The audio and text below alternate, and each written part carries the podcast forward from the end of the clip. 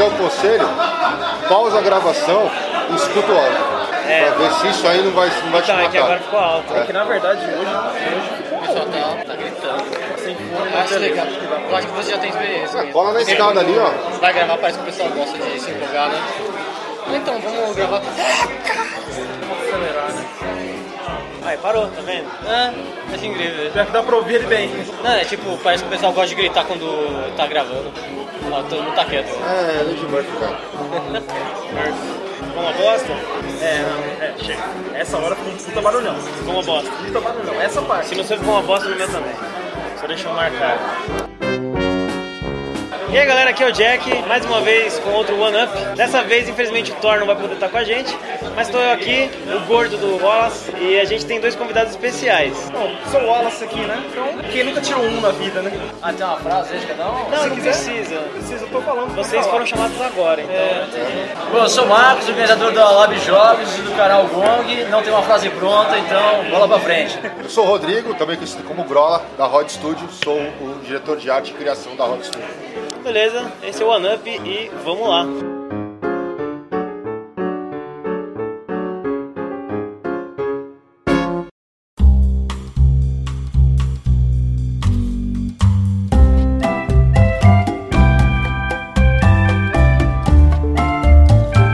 Bom, nessa primeira parte, a gente vai falar de jogos de tabuleiro, jogos de mesa, falar um pouquinho do surgimento, né?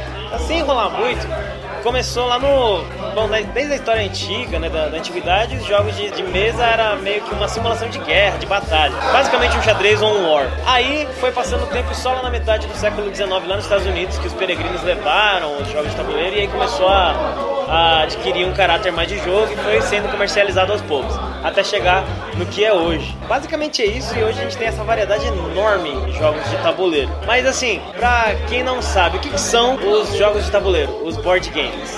Definição, né? Definição assim, basicamente é um jogo que pode ser ou não muito estratégico de mesa, analógico, onde você tem pode ter dados, cartas, miniaturas, um tabuleiro por si só ou não. Então é um jogo analógico de mesa. War não é isso? Ora isso. Ora Tem isso. dado, tem cartas, Tem tem, carta. tabuleiro, vai na mesa, é analógico.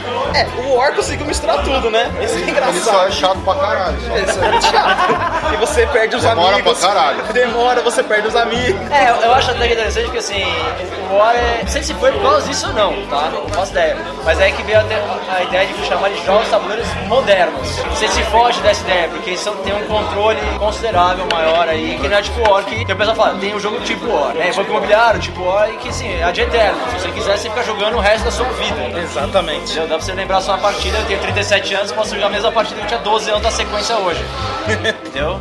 Toda semana eu vou, continuo, jogo umas duas, três horas e vai pro resto da vida. É verdade. E hoje em dia tem uns jogos tabuleiros modernos que não são bem assim, né? Tem um controle, pelo menos, começa, um meio e fim. É, vamos dizer assim, tem um design mais arrojado, né? Mais, sei lá, mais amarrado. É, acho que é pensado pra isso mesmo, né? Pra ter um começo, e meio e fim, ter uma, uma, uma vivência, né? Uma experiência específica. Você vai ter aqui num determinado período de tempo, você tem jogos de 5 minutos, tem jogos de 12 horas, mas são 12 horas. O tipo Wars vai, pode passar muito longe disso ainda. É. Pode levar são, uma vida. são jogos que a pessoa volta pra vida dela e esquece, né? É. Bom, basicamente, tipos de board game que hoje tá, tá em muito alta. Party games. Party Games é que estão vendo bem mais hoje em dia. Party games estão vendo bastante tá aqui com o La Morte, né? É. Do Rodrigo. Party games são os festivos, jogos Hot festivos, Studios, né? É, é, definindo, né? Jogo pra festa. Jogo onde você vai jogar e vai ser simplesmente uma brincadeira bem descontraída e. Assim, assim sempre tem aqueles festivos que você vai quebrar a amizade com seu amigo porque ele fez alguma coisa muito filha da puta com você no jogo e. Que faz parte, né? Mas faz parte. É. Você tá na festa, você tá vai. bêbado, você beija, namora, beija a namorada do cara, fudeu, velho. É. Já era, é tipo isso. É tipo isso, entendeu? Você faz uma jogada que o cara vai, vai lembrar no outro dia mesmo, correr saca, vai falar, mano,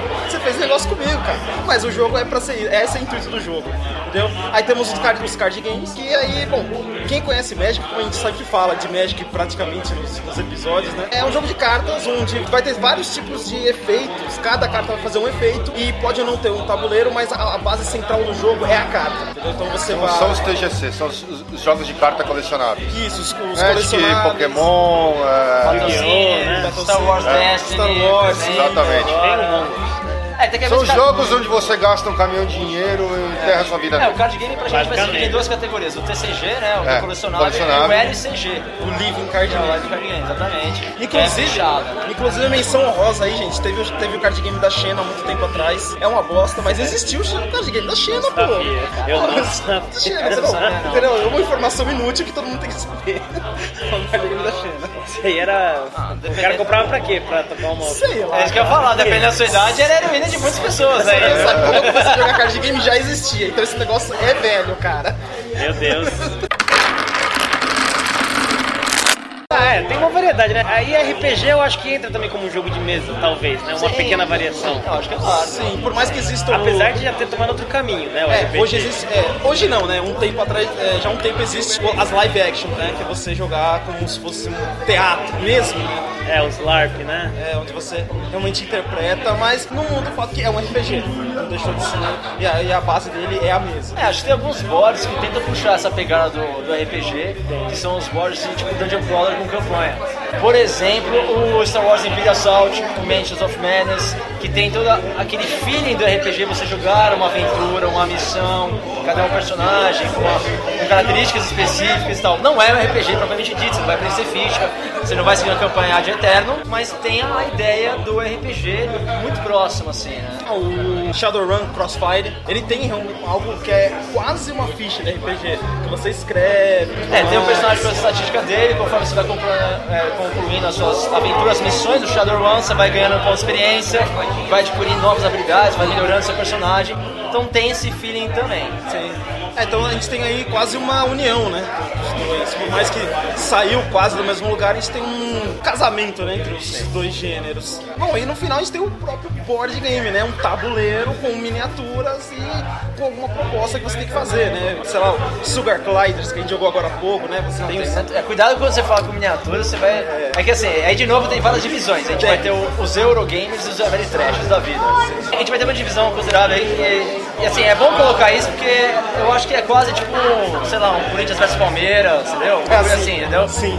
Os Eurogames são os caras que têm um jogo de tabuleiros com cubinhos, muito claro, é, de pode ser locação de trabalhadores ou uma administração de recursos e coisa do gênero.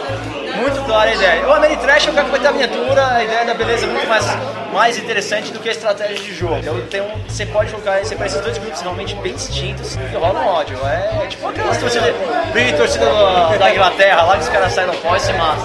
É, não, de fato tem que ter cuidado quando, quando tenta falar que é tudo a mesma coisa, tem uns caras que se ofendem, né? Porque É, então. você- por mais que a gente tenha algumas, algumas, alguns outros casamentos, tipo Blood Rage, É, exatamente. tem as miniaturas Exatamente. muito boas, tudo mais, só que ele é um board game, sabe? Ele tem um draft, tudo, mas é, tem miniaturas e tem um tabuleiro. Exatamente. Hoje em dia, na verdade, tem Vamos vários boards surgindo, vários casamentos. Sei lá, daqui a pouco, daqui a pouco tem party game com miniatura, party game com cubo de madeira. Ah, o vai ter Voodoo, né? de- Oi? O Voodoo, que ele tem as bone- a bonequinha Voodoo. É, então. É, vai ter esses casamentos. É, é eventual vai acontecer. Tanto que, na verdade, isso aqui é mais o pessoal, vai, old school, vai, por assim dizer. Que ainda tem isso, mas o pessoal realmente gosta de classificar isso. Mas fora isso, meu, tá tendo uma porrada de É, é casamento, difícil cara. você, você manter a classificação quando você chega no ponto que você tem muita mescla de. ah, De mecânicas, comunicação né? de mecânicas, entendeu? É, é, você, tem, você vai ter uma classificação macro de jogos analógicos e dentro dessa classificação macro você vai dividir basicamente por tipos de componente. Cartas, card game, RPG, o Ameritrash, o Euro. É, e aí, em cima disso, uma classificação temática, talvez, é, é, ou por objetivo do jogo em si. É, ah, ele é um jogo por entretenimento, ele é um, basicamente um passatempo. Um jogo de controle diário. Ele é, um jogo, é, ele é um jogo que requer já uma dedicação maior, um envolvimento maior com, com o que está acontecendo ali. Você precisa de um nível de concentração, de um ambiente silencioso e tal. Cada vez mais vai ficando difícil você rotular. Sim, isso é verdade. Como o Marcos falou, você vai ter um, um euro em miniatura. Acho até um exemplo bom é o próprio Shadowrun. O Shadowrun é um board game? É um board game, só que ele só tem cartas. Verdade. Ele é um card game, mas cada um tem sua ficha de personagem e você usa cartas pra poder usar os poderes do personagem. É um board game, card game. Um pouquinho de RPG ainda. Seven Wonders. Seven Wonders é um, é um board game ou é um card game? Pois é, exatamente. Seven Wonders só tem cartas. Só tem carta, ele tem a mecânica principal de draft, né? De fazer a. É. é, bom, isso falando que draft, né? Você vai passar cartas, né? Pro outro jogador. Você vai manter uma carta e passar o resto das cartas. Pra quem não conhece a mecânica.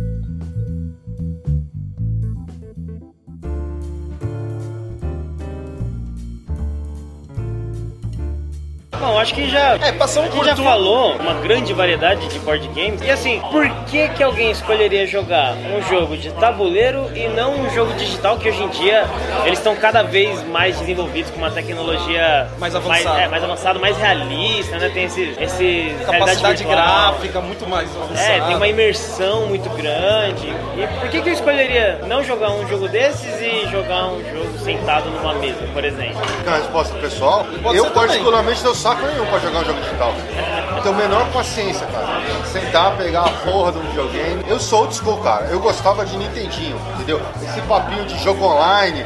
Ah, mimimi. Porque você tem que entrar na rede jogar com fulano. Ah, vai tomando eu não quero jogar com ninguém. Eu quero sentar, jogar Mega Man sozinho, foda-se, entendeu? É isso que eu quero. Então, assim, eu, particularmente, pra mim, videogame é isso. Eu sentava sozinho e jogava, acabou. É, hoje, particularmente, eu não tenho mais paciência. Embora hoje exista uma grande diferença do que era os videogames dos anos 90, que é o, o save, você poder voltar, você precisava Verdade. refazer, voltar o jogo inteiro, mas eu continuo não tendo paciência. Pra mim, a época de videogame já foi, eu não tenho mais saco. Então, mas tem, tem amigos okay, da mesma idade que eu que ainda jogam, pra caralho, inclusive, mas eu, eu não tenho paciência. Eu parei no Super NES, assim como eu também não tenho mais saco hoje pra jogar RPG.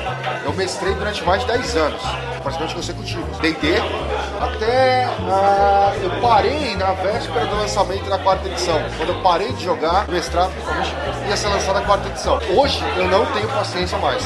Você sentar, montar a porra de uma ficha, você perde o dia inteiro com os jogadores só montando personagem, para depois começar a programar outra sessão, Verdade. lá lá lá, aí o cara falta, aí você tem que aprender. Não tenho mais saco. Quando eu jogava era o seguinte, ou você sentava e ia jogar 8 horas seguidas, ou você não, ou, ou- nem tinha jogo, nem perdia tempo. Então, ia perder o dia inteiro mesmo. Era domingão, a cada 15 dias era o dia inteiro. O board tem suas facilidades. Ah, você tem ali, você tem todos os componentes numa caixa, tira a caixa, você abre, monta o setup, alguns demoram mais, outros menos. Já montou o que tá ali, reuniu aquele grupo, vai ser mais limitado. Né? Um RPG que você define a limitação que você quer de pessoas. O não, ele é limitado pelo próprio jogo, você abriu, montou, jogou, guardou, acabou, tá pronto pro próximo. Então, é, eu particularmente fui pro board porque eu sentia a falta de jogar, mas eu não tinha mais saco pro RPG principalmente. O videogame já não tenho saco muito tempo, mas o RPG eu parei porque eu não tinha mais paciência nenhuma. E aí o board veio como uma alternativa. Comecei comprando uma coisinha ou outra. Board game, como eu disse pra vários amigos meus, board game é tipo crack. Se você não, não quer se fuder, você nem entra. Porque se você comprou um, comprou dois, daqui a pouco você tá com 10, 20 na estante. Com certeza. Entendeu? Você olha, pô, aí você vê um vídeo, jogo, putz, isso, isso é legal. Ah, vou atrás, compra um, compra outro, compra outro. É mais ou menos como comprar action figure, né? Colecionar action figure é assim, o cara compra no mês, no seguinte o cara, pô, mano, tem um ali da mesma coleção. Quem coleciona, né? Eu, não- eu não faço essa loucura. Eu também não. Eu acho que é, é só um negócio você deixar pegando poeira na estante. Você não, tem esse lado também. É, é que assim, a similaridade é muito parecida, sabe? Comprar Não, um, a- mano, é, qualquer, colecionável. qualquer co- coisa que envolva, pode ser moeda, cara, pode ser selo, pode ser. Vai desencadear a reação de você acabar indo atrás de mais coisas, né? Mas no caso do board game, esse efeito é muito rápido, percebo, na maioria das pessoas. Porque o cara vê, pô, ele foi num evento, ele jogou um negócio, ele comprou um, e daqui a pouco ele tá fudido. Mas tem um lado positivo que Não, é, ele se diverte. É um hobby legal, é um hobby hobby divertido. divertido. Você, ele, ele, ele abre para outros caminhos. Né? Tem o cara que acaba vai pintar miniatura, tem o cara que vai pro desenvolvimento, tem o cara que faz reprint, tem o cara que faz homemade, tem, entendeu? Então ele, ele expande para vários outros ramos dentro do próprio hobby. É, tem um lado- Mas é aquilo, é, é craque, cara. Tem um lado também que um board game, né? Além de você encontrar, você você joga numa mesa com os amigos. Óbvio, daí você vai ver a pessoa, você tem um contato físico de verdade, né? Coisa que não existe no, no jogo digital, no virtual. Ah não, mas tem muito, Muito euro difícil. aí que os caras é, é jogo de, de isolado mesmo. Cada um na mesa quieto sem um, fala com o outro. É, é bom, Mas, aí é. é, chama uma personalidade. O jogo chama as pessoas com essa personalidade. Sim, é muito característica, é muito singular, né? Isso é uma outra coisa interessante, é que cada, cada jogo é muito singular, tem características muito próprias. É difícil você definir se o jogo é bom ou não, porque pode ser que determinado jogo não se adeque ao seu grupo de amigos e para uma outra pessoa ele cai como uma luva. É, até depende da, da função que você dá pro jogo. Eu acho que uma ideia bacana, por exemplo, a gente pode fazer muito muito interessante é de um uso social. Tem uma moça que hoje aqui, no evento, que é a Libuca, ela organiza evento social de board, onde ela faz um clube escola, e as crianças da favela em volta vão lá e jogam. Então, que tipo de jogo você vai levar? Porque, a ideia é o quê? Você reúne as pessoas ao vivo para jogar, certo? Então, uma interação social. Com crianças é mais interessante que elas são obrigadas a passar por situações que hoje a modernidade não faz mais. É muito mais fácil chegar no LoL e falar, meu, vou trollar esses motherfucker, velho. Vai cagar tudo o negócio, a lane inteira, entendeu? Xinga todo mundo, Deus dará, ninguém vai te dar um tapa na cara, entendeu? Você tá na sua casa, no conforto, no headphone. Proteção, né? Entendeu? É isso. Manda umas mensagens no WhatsApp, os nudes da vida e foda-se. Agora, você tá ali ao vivo e a cores, não é bem assim. Você tem que saber interagir socialmente, você tem que saber conversar com as pessoas. É um jogo de guerra, beleza. Eu vou guerrear com o cara, o cara vai ficar puto. E aí, como é que eu vou lidar com isso emocionalmente? Porque não é um negócio, beleza, na minha casa, vou fechar a conexão. tipo, se fode aí, campeão. Entendeu? Não é cara vai ficar puto na minha frente, a gente vai ter que lidar com essa situação de estresse, que é uma situação de estresse. São coisas que o board game faz pra isso. Ele coloca isso na, na mesa, ao vivo, naquele momento. Tem board games que jogam isso ao extremo. Então, o próprio Voodoo, que falou antes, é um party game que é muito louco. Pô, você tem que ficar encostando no outro, gente. Que, meu, você vai no evento, você não conhece todo mundo aqui, começa a pôr a mão no seu ombro, pega na sua mão. Que porra é isso aí, velho? Entendeu? Não é todo mundo que vai curtir isso. É verdade. Mas requer um nível de socialização muito grande. Que eu acho que faz falta hoje em dia. Tem muitas crianças que eu dou aula, é, é, é nítido, cara. Elas não sabem conversar, elas não têm comunicação. Entendeu? E criança é uma folha em branco, velho. Você tem que escrever nela, vai, vamos lá, vamos mostrar pra você como é que funciona, vem cá e tal, vamos aprender. E ela tem que passar por essas experiências. Pra mim, que eu acho que, pra mim, o board game é mil vezes melhor que qualquer jogo digital. Obviamente, experiências, experiências, beleza, ok, revela. Gosto de jogar LOL, por isso que até sei falar das lane, o cara era 4 lá, tá? Curto mesmo, jogo de Ash, é isso aí. Meu, meu login é Marcolino, me encontra lá de vez em quando. Mas prefiro os board games. Muito melhor a interação social, entendeu? Você conhece pessoas novas, você tem novos contatos, uma nova forma de enxergar as coisas você vê um monte de coisas mais assim, legal. E leva isso embora com você. E você pode apresentar pra novos grupos. Você não fica fechado só no seu grupinho, tipo assim, ah, vou ficar no meu grupinho de 4, 5 caras ali e tal, peidando, arrotando e tal, a noite inteira, madrugada dentro, se divertindo, beleza. Você pode fazer isso, mas você pode ir no evento, você encontra um monte de gente louca que tem os mesmos gostos que você, homem, mulher, criança, de 6 anos de idade, 5 anos de idade, até os idosos de 130, quando tiver vontade, dá pra jogar, né? E tem uma interação, que são experiências de vida diferentes, né, meu? Muito bacana. Aqui nem aqui hoje mesmo, então, meu, a Aninha tem 5 anos de idade, tá jogando com a mãe, mas ela joga com outras mesas, sabe? entendeu? Tem o filho do outro cara que veio aqui também, tem 6 anos de idade, ele introduziu um grupo de meninas que estava só comendo aqui. As meninas estavam comendo, ele foi na. Não, criança, velho. Cheguei em todo mundo. Criança faz cara amizade fácil. né? Faz amizade fácil. Criança- né? Ele chegou numa mesa com seis meninas, começou a conversar com as meninas, e ah, não, criança, beleza, começaram a brincar. Ele levou um jogo na mesa das meninas, as meninas ficaram 3, 4 horas aqui jogando, cara. Não fariam isso em outra Não, situação. é, não fariam isso, não vieram pra isso, não tinha nada a ver com o planejamento delas. E de repente eu tava olhando e as meninas estavam lá jogando. Ficaram jogando o tempo inteiro. E era o primeiro contato delas com isso, entendeu? Então você vê que agrega muito mais, assim, une, você, você tem outras formas de se relacionar. Pra mim isso é, é muito engrandecedor. entendeu?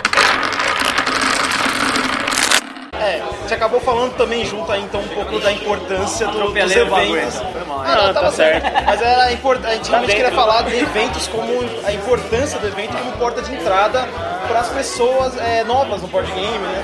É, porque muito- é que nem a gente comentou no começo, né? Os caras, pô, é o War, né? Não vou jogar, esse negócio é chato. Aí você traz o cara no evento, mostra um jogo, sei lá, o Lamar, tem um negócio rápido, fala, um por favor, não corte minha cabeça, um, um Sugar Glide, é, sabe, esses jogos assim, bem descontraídos, bem simples. Aí a pessoa começa a parar de ter aquele, aquele negócio que tudo é War, tudo é banco de imobiliário, então é tudo uma merda, sabe? Ou é tudo uma merda cara, entendeu? Porque aí você tem, hoje tem jogo cara, tudo bem. Mas você, o cara, você traz o cara no evento, ele vai olhar e começar a ver as coisas com outros olhos, aos poucos, tudo bem, né? Você não pode chegar aqui e falar assim, ó, toma um Guardiões da Galáxia aqui, ó, primeiro jogo do cara, toma aí, joga aí, a Vamos jogar o tarde geopolítico que está ali atrás ali, né? É, entendeu? Estamos há 4 horas e passa... tem- vamos terminar a primeira rodada, velho. Primeira Entendeu? rodada. Então eu acho que é, tem essa importância do, do board game e do evento de board game pra trazer o- a pessoa nova e aí ela toma a decisão, pô, o que, que é mais legal? Vou jogar um board game ou vou jogar um digital? Ah, bem, o digital é legal, eu tenho um board game, vou falar. Então eu acho que entrou um pouco nos dois lados. A gente falar da, impor- da importância do evento, mas por que jogar o board Eu game? vou adicionar mais uma importância, então, cara. Até, é assim, recentemente a gente tava conversando, a gente tem um grupo no WhatsApp de vários youtubers aí, e vários desenvolvedores, um monte de gente lá. A gente tava conversando seriamente sobre questão de depressão. Então a gente tava vários relatos de, de pessoas com depressão considerável, que é, passaram, né? Se refugiaram nessa depressão por causa dos boards, que deram algo em que focar a sua atenção, é, desviar a atenção da depressão, você interagir com pessoas. Por exemplo, um, blo um bloqueio que pode existir em eventos é o seguinte: porra, cara, mas legal, o evento é mó legal, né? Bacana, mas porra, eu vou chegar do nada lá, vou sozinho no evento, tem, sei lá, 30 neguinhos, 200 neguinhos, eu vou chegar e não conheço ninguém, como é que vai ser isso aí? E o frio na barriga, como é que você bem recebido? Não você? Entendeu? Então, e, e, esses são. Por isso que eu falei de novo da importância. Isso vem desde a infância, da infância, mas cada vez mais graduado isso aí, na verdade. Os adultos têm isso muito, entendeu? E se apresenta como uma depressão profunda. A pessoa se isola, se esconde, tem medo de se relacionar. Por isso que o board game é legal. E os eventos, eles são abertos, cara. Você vai chegar lá, vai ter monitor, vai ter alguém que vai te receber, vai te pôr numa mesa, vai te apresentar um grupo, você vai conhecer as pessoas na hora. Por isso que eu falei de novo, a, a importância da relação social. São pessoas que você nunca viu antes. É o primeiro contato com essa, você tá tendo uma interação muito séria ali até às vezes, né? Que vai tirar conflito na mesa, né? Mas é um jogo. Então é uma forma de tratar algo muito sério de uma forma muito leve. Então por isso que assim, você tem jogos que são jogos introdutórios, são jogos leves, jogos de início, de início ou jogos de meio que a gente chama. Então você pega aquele jogo pesado, você vai ficar duas, três horas fritando o cérebro, ela fala, nossa, mano, tô até com dor de cabeça do que eu pensei. Vamos jogar um joguinho de 10, 15 minutos aqui, que é pra dar uma relaxada, pra dar uma risada, vamos brincar. Depois a gente joga uma outra coisa pesada. Isso um cara que já joga bastante. Cara que não joga, já chega jogando um jogo leve, vamos conhecer, depois ele se interessa vai partindo para outros tipos de jogos. Então ele vence mais essa barreira também. Não só da socialização, mas ele é praticamente antidepressivo, cara. Tanto que um dos canais aí foi nomeado por causa disso. Pra quem não conhece é o Tarja Preta. O Tarja Preta foi nomeado porque os caras tomavam remédio Tarja Preta, velho. E não é um remédio, não, eram vários remédios, entendeu? Então você vê a, a importância social, psicológica e qualquer whatever que você quiser colocar. O board game é um negócio mais sério do que parece. É, é uma diversão divertida. É uma brincadeira legal, mas algo muito bacana, cara. E que não falei, tem a Lipunga aqui também que faz evento social. Então leva os jogos para crianças que não tenham condições, não têm acesso ao jogo em questão financeira ou questão realmente, sei lá, espacial, de não conhecer esse universo.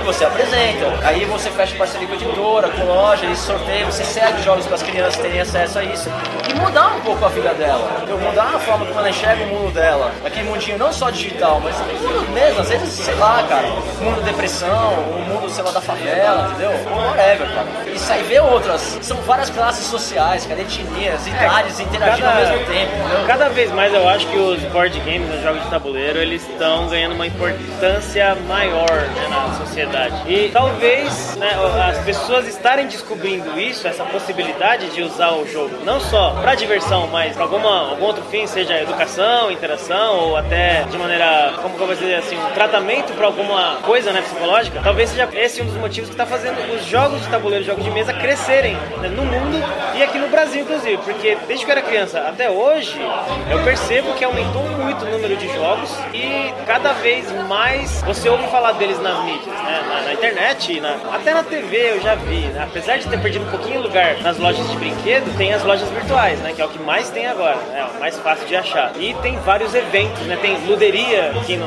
em São Paulo, tem várias que eu conheci, tem loja de jogos aqui que eu conheço há pouco tempo, mas o acesso se tornou mais fácil, eu acho.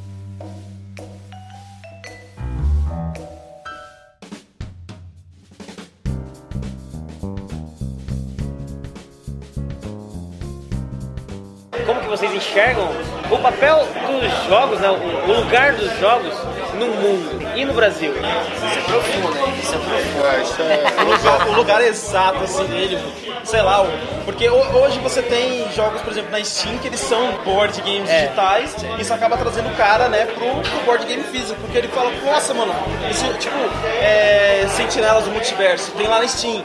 Ah, mas o cara, pô, mano, o bagulho tá aí na vida real, deixa eu jogar.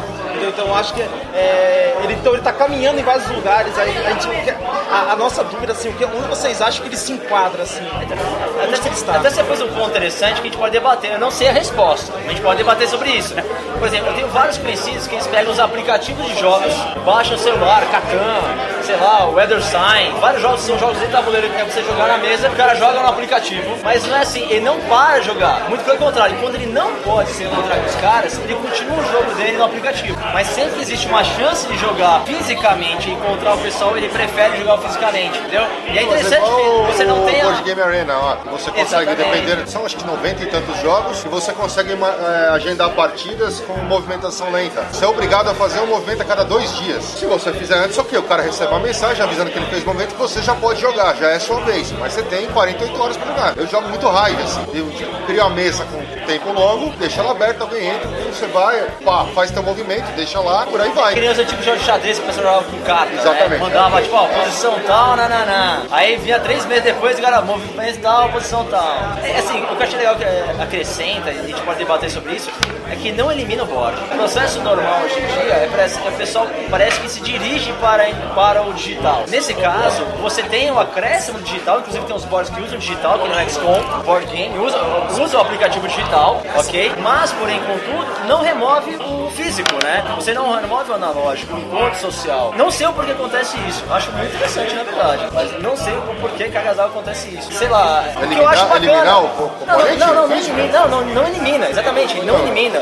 Enquanto você vê muitas questões, você eliminando as questões analógicas, relógio, celular, tudo, Sim, sim. todos os aparelhos caminham para o digital, na questão do board é o contrário. Você tem o digital como se fosse um salvaguarda. Ah, hoje não posso fazer analógico, então vou jogar o digital. Eu Mas acho, o eu, analógico eu- eu mantém, acho que né? tem uma questão também, cara, não sei, pelo menos é o, o modo como eu vejo que tem, imprensa, porque assim, é bem diferente lá, da minha geração do Marco e tal, que viu o desenvolvimento digital, que viu o videogame evoluir, entendeu? É, é, é diferente, por exemplo, vocês são mais novos que já pegaram a coisa meio pronta. A gente, eu vejo isso pelos meus amigos mais velhos que jogam digital também, tinha uma preocupação absurda com o negócio de gráfico. Porra, não, mas saiu lá o Super NES, ele tinha o gráfico mais foda. Ah, saiu o PlayStation gráfico, gráfico, gráfico, gráfico. A molecada hoje tá cagando pro gráfico. Tanto que os caras lançam jogos em visual, em visual de 8 bits em loja, em loja digital. Verdade. É, os moleques jogam um jogo que os caras põem de graça na internet que é bizarro, cara. Tá Mas é retorno, horroroso, na né? verdade. Não, não, aquele não é retrô. É horroroso mesmo. Não, não, retorno mesmo. É, não, tá retorno. tendo retorno. Os bagulhos são feios pra caralho, entendeu? Mas foda-se, é divertido. Ou seja, quando a gente viu, a gente tinha aquela gana de ver a evolução tecnológica e tal.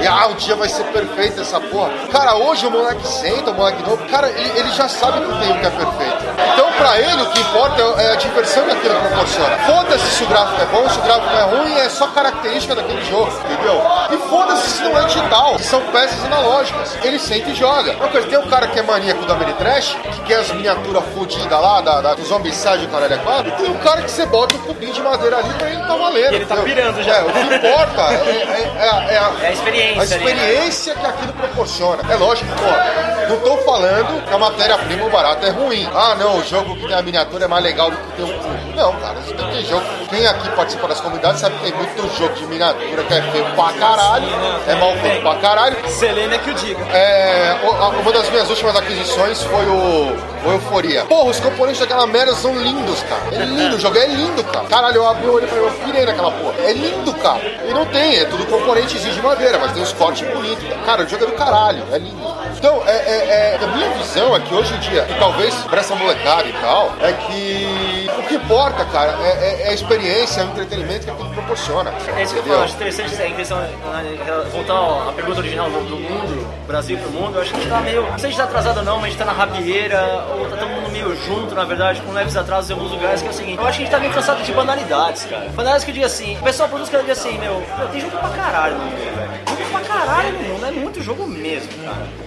Por que, que eu vou fazer um jogo novo? Tem um monte, velho. Você jogou todo mundo jogo no mundo? Eu jogou um jogo da Indonésia, velho. Jogou um jogo do Paquistão? O que tem? Mas já jogou? Não jogou. Então por que eu vou fazer mais jogos novos? Qual que é a ideia? E essas megas empresas que fazem milhões de jogos aí, todo ano lançam um negócio novo, que visa grana, grana, grana, e a experiência vai caindo pro buraco, indo pro buraco. Vocês fez bastante no cinema, umas super produções fugidas com um roteiro de merda sendo feito. Entendeu? Não, mas é essa a ideia, porque qual que é a importância disso? É a experiência que mora. Aí você vê que a pessoa, a gente tá passando um momento, sei lá, essa é a minha, minha opinião, né, no caso, que assim, a gente teve um momento muito sério de banalidade de frivolidade muito grande. Tipo assim, ah, eu quero porque é novo, eu quero porque é bonito. Eu, não, eu, não, eu me desencanei da experiência em si. A minha experiência era adquirir algo novo, a minha experi- experiência era adquirir algo bonito, e é isso, morreu ali. Depois que eu adquiri e pus no meu armário, na minha estante ou whatever, não importa se eu vou usar aquilo novamente. Eu simplesmente olha, olha, gente, eu tenho, ó, ó, meu iPhone novo. Caralho, velho, foi a mesma coisa que o iPhone anterior, cacete. O ato de comprar. É, exatamente, exatamente. É, é- é que ato? A experiência estava no ato de adquirir aquilo e não de você viver aquilo. Não o uso que você faria pro, sei lá, pro iPhone ou o uso que você faria para o seu jogo. Quantas pessoas, assim, eu vejo muito hoje em dia, é interessante, sim, que a gente teve um boom, um crescimento muito alto nos últimos três anos de, de surgir jogo novo. Mas pra caralho, cara. assim, pô, sei lá, três anos atrás a gente tinha anúncio de cinco jogos online. Hoje, é, hoje na Ludopedia eu vi que pra esse ano tem 87 jogos anunciados. 87 jogos, cara. Quem vai conseguir comprar 87 jogos, velho? Se um maluco conseguir comprar metade disso, ele vai conseguir jogar isso. Não, não. E aí que vem a questão muito importante, porque eu acho que a gente tá, tá saindo dessa banalidade e realmente a, a experiência que importa, é a vida que importa. Porque acontece, eu cansei de ver gente que comprava assim, ah, meu, porra, eu tenho 300 jogos na minha estante. Parabéns, legal.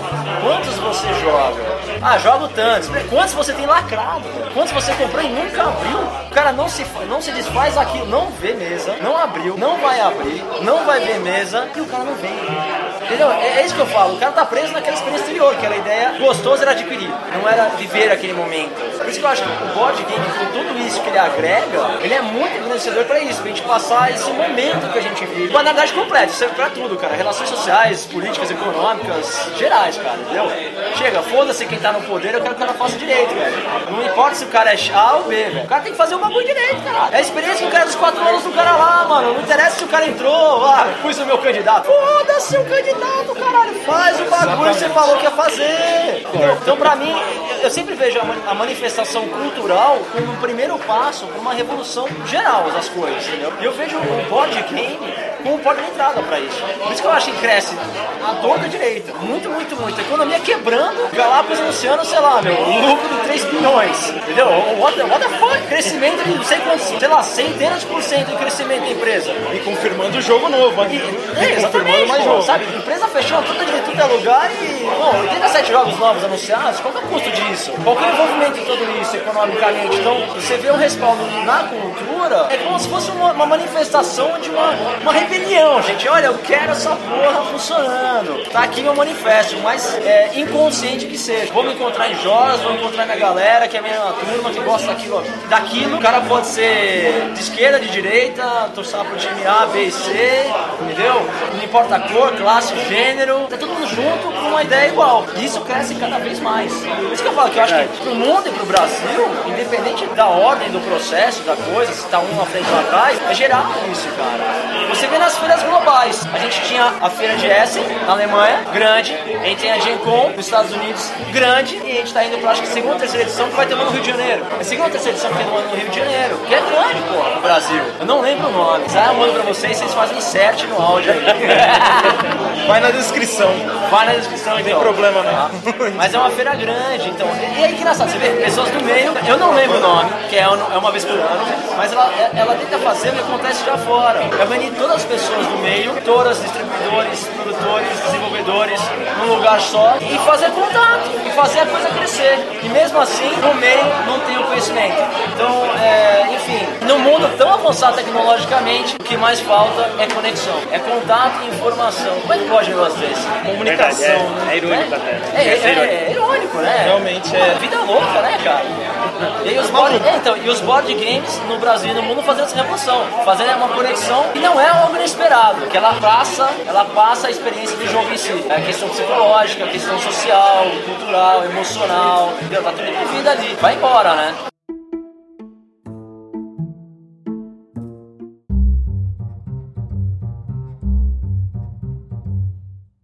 É, eu queria aproveitar né, a presença de vocês dois, daí eu vou perguntar primeiro pro Rodrigo a, a sua experiência com. Acredito que você deva ter um pouco de experiência com o desenvolvimento dos jogos. Você acompanhou?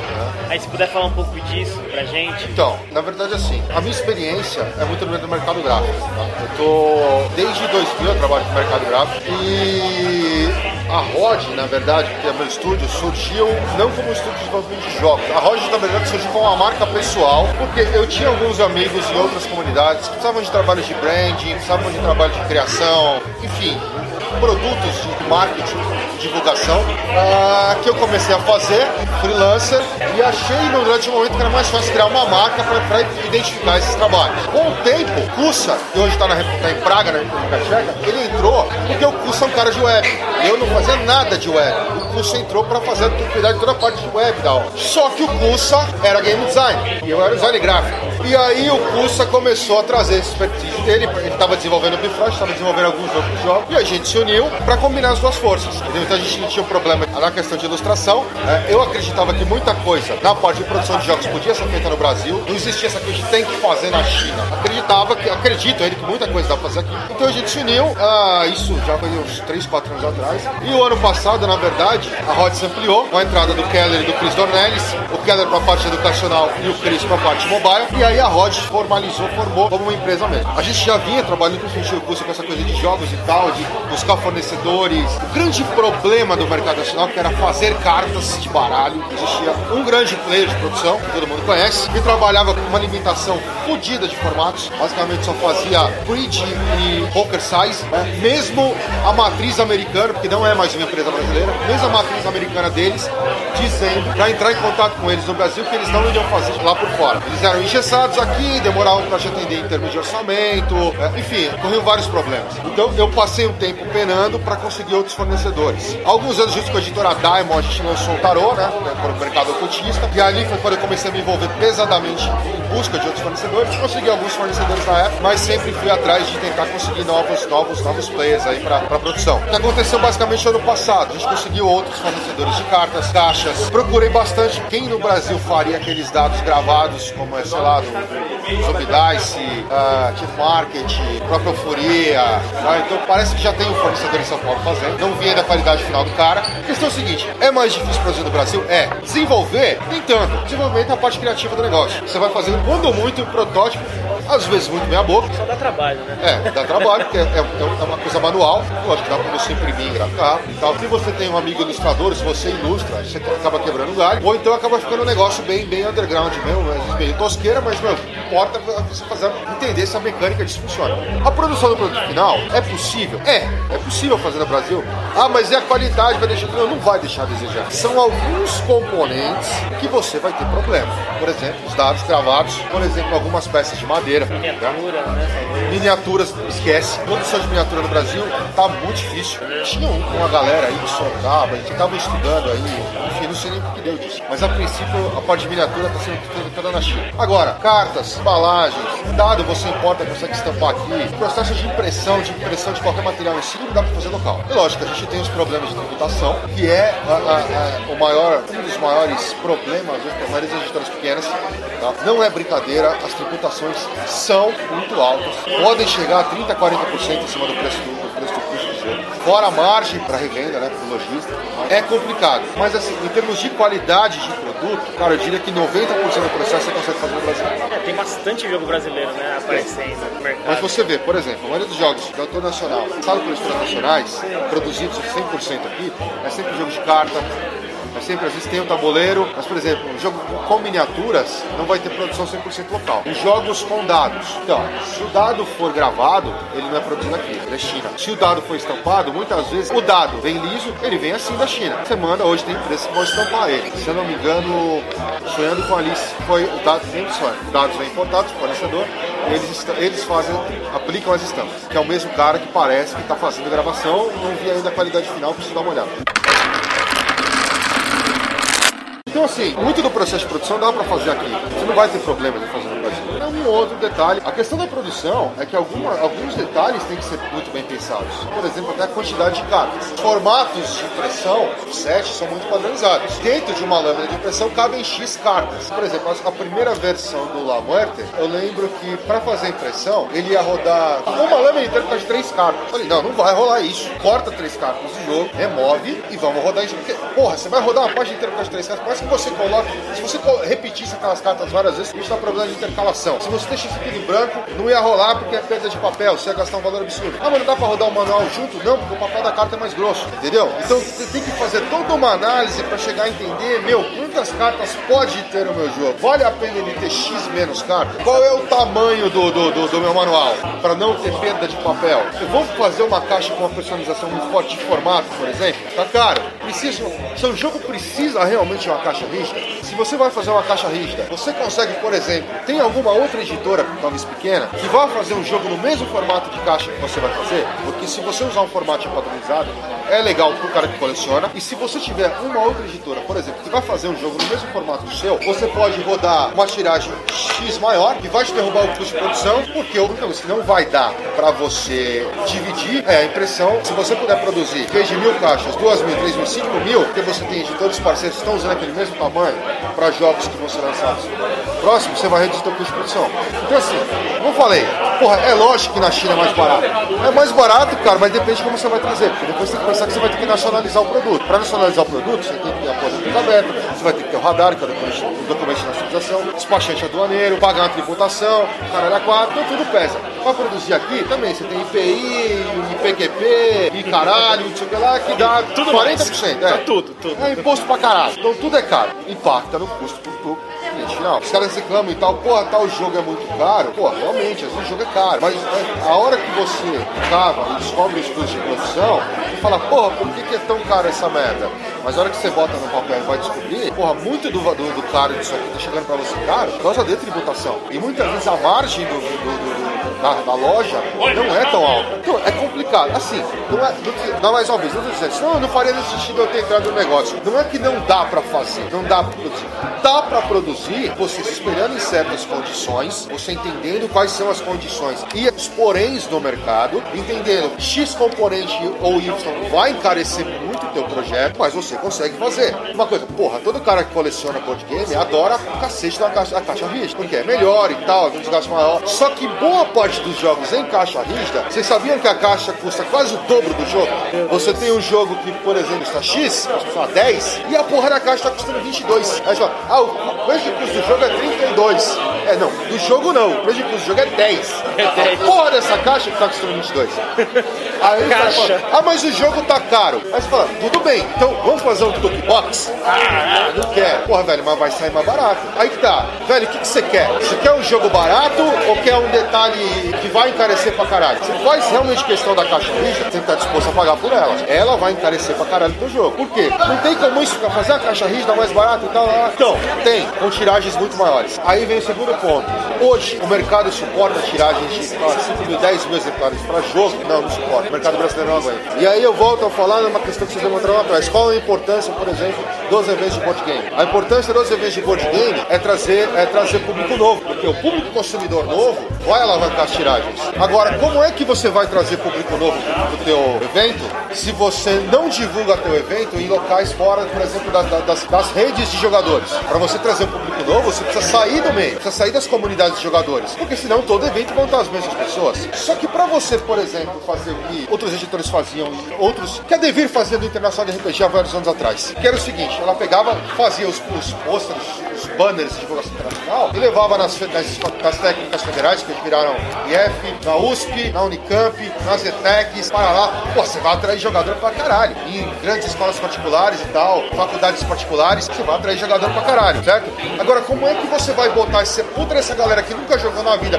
dentro do seu evento sem ter monitor? Essa é, esse é o X. Certo? Cadê os monitores? Agora, pera um pouco. Aí é o seguinte, velho, é a questão que eu tenho levantado, é o que, que o mercado quer. Velho, você é jogador, você tá board. Você quer jogo barato? Velho, ou você vai aceitar redução de qualidade, porque as tributações são altas, ou a gente vai precisar aumentar a tiragem. Pra aumentar a tiragem, eu vou ter que ter mais público pra comprar. Eu vou ter que dar força pros eventos. Pra mim dar força pros eventos, eu preciso que tenha monitores. Você que tá aí reclamando, tá disposto a ir, a ir de graça lá fazer monitoria pros eventos? Porque se você não tá, então você só quer encher o saco. Verdade. Certo? Exatamente. Então você só tá aqui, ó. O Marcos tá aqui do lado.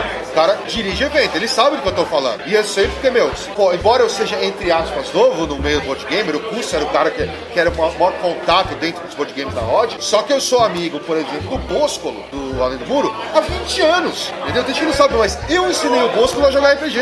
entendeu? babado surgindo É, ele vira e fala, é, esse aqui é o Grola, que é o cara que me ensinou a jogar RPG, entendeu? Em todos os eventos. Então, eu sei os perrengues que ele passa lá. E os absurdos que acontecem, eu vejo, porra, mano, aí, caralho, mano, eu falo que a editora grande, X, tal, tal, tal, que os caras deram apoio pro evento e o cara não quer dar apoio. Quando a Rod começou, efetivamente entrou no board com o Bifrost ano passado, que foi lançado via On Demand na Gamecraft, e quando a gente pegou o, o La Muerte do Sanderson e trouxe o Sanderson como, como autor para lançar esse jogo com a gente, isso foi no fim do ano passado. No meio do ano passado, primeiro grande evento foi além do muro de novo. Outubro. A gente falou com, com, com o Bosco, né, que eu chamo de Gambi, que é quando a gente conheceu ele antes. Falei, Gambi, é, a gente quer, o que, que a gente precisa pra levar além, pra ir pra além do muro e tal? Pô, Você falou, não, só chegar, mostrar teu protótipo e tal. Não, cara, mas a gente queria ir, a gente queria botar a banner no Caramba Não, ele falou, não, tem os patrocinadores, lá. Eu falei, porra, então a gente vai patrocinar o evento. Ele falou, não, caralho, como assim não patrocinar o evento?